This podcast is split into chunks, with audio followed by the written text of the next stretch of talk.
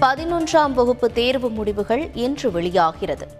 தோல்வியடைந்தாலும் உடனடி தேர்வில் வெற்றி பெற்று பன்னிரெண்டாம் வகுப்பை தொடரலாம் என அறிவிப்பு.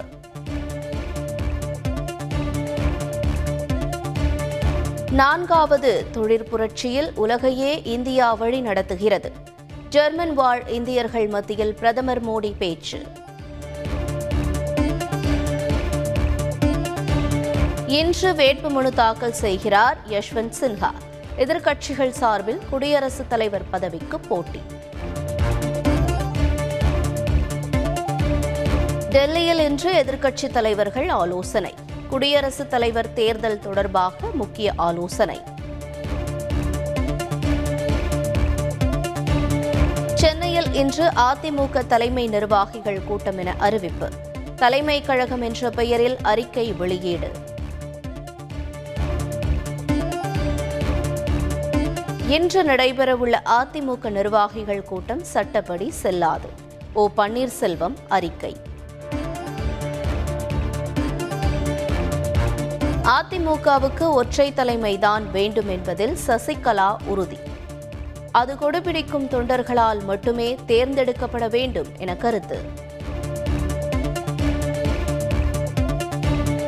ஒற்றை தலைமை விவகாரத்தில் பொதுக்குழு உறுப்பினர்களின் விருப்பம் நிறைவேற வேண்டும். அதிமுக அவைத்தலைவர் தமிழ்மகன் உசேன் திட்டவட்டம்.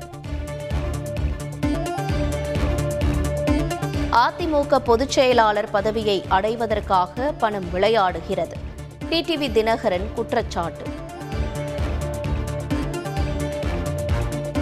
வலிமை மிக்க ஒற்றை தலைமைக்கு ஏற்றவராக திகழ்கிறார் எடப்பாடி பழனிசாமி முன்னாள் சுகாதாரத்துறை அமைச்சர் சி. விஜயபாஸ்கர் கருத்து. அக்னிபத் திட்டத்தின் கீழ் விமானப்படையில் சேர இளைஞர்கள் ஆர்வம். நேற்று வரை ஐம்பத்து ஆறாயிரத்து தொள்ளாயிரத்து அறுபது பேர் விண்ணப்பித்துள்ளதாக தகவல்.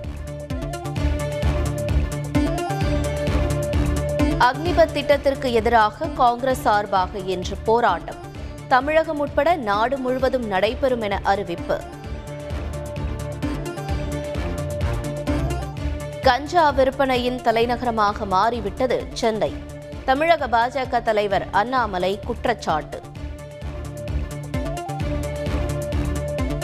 திருவண்ணாமலையில் உள்ள நித்யானந்தா ஆசிரமத்தில் போலீசார் திடீர் சோதனை. மகளை மீட்டு தருமாறு தந்தை ஒருவர் அளித்த புகாரின் பேரில் நடவடிக்கை. தமிழகம் முழுவதும் சிவன் கோயில்களில் பிரதோஷ வழிபாடு. திரளான பக்தர்கள் சாமி தரிசனம். ஆந்திராவில் அதிக சத்தம் மற்றும் மாசு ஏற்படுத்தும் பைக் சைலன்சர்கள் பறிமுதல். அறுநூற்றுக்கும் மேற்பட்ட சைலன்ஸ்களை ரோடு ரோலர் ஏற்றி அழித்த போலீசார். இலங்கை தலைநகர் கொழும்புவில் ஜூலை ஒன்றாம் தேதி வரை பள்ளிகளுக்கு விடுமுறை. எரிபொருள் தட்டுப்பாடு காரணமாக கல்வித்துறை அறிவிப்பு. இலங்கையில் கடும் எரிபொருள் தட்டுப்பாடு எதிரொலி. வடக்கு மாகாணங்களில் போக்குவரத்து ஊழியர்கள் வேலை நிறுத்தம்.